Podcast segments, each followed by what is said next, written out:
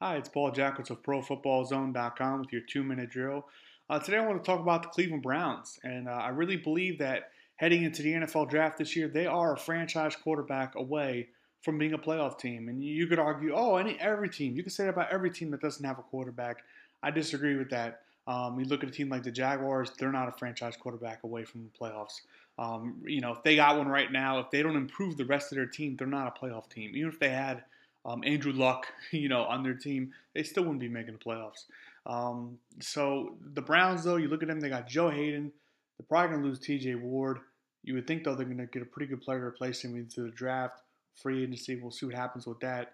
But um, looking at the uh, the Browns and their, their talent, Barkevious Mingo, they got a good offensive line. Um, they, they got some good, you know, they have a good solid defense. And you look at the way they've played teams over the last couple years they've been in most of their games. You know, they haven't been getting blown out, and just rolled over by good teams.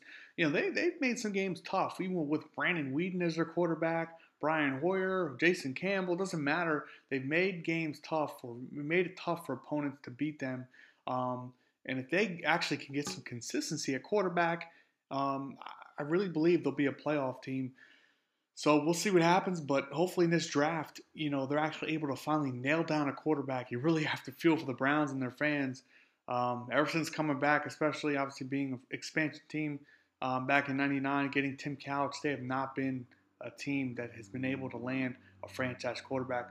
Hopefully that will change for them this year. Um, but they have believe they have enough talent overall in their roster to contend for a playoff spot, especially in the AFC, which is obviously a very weak conference still.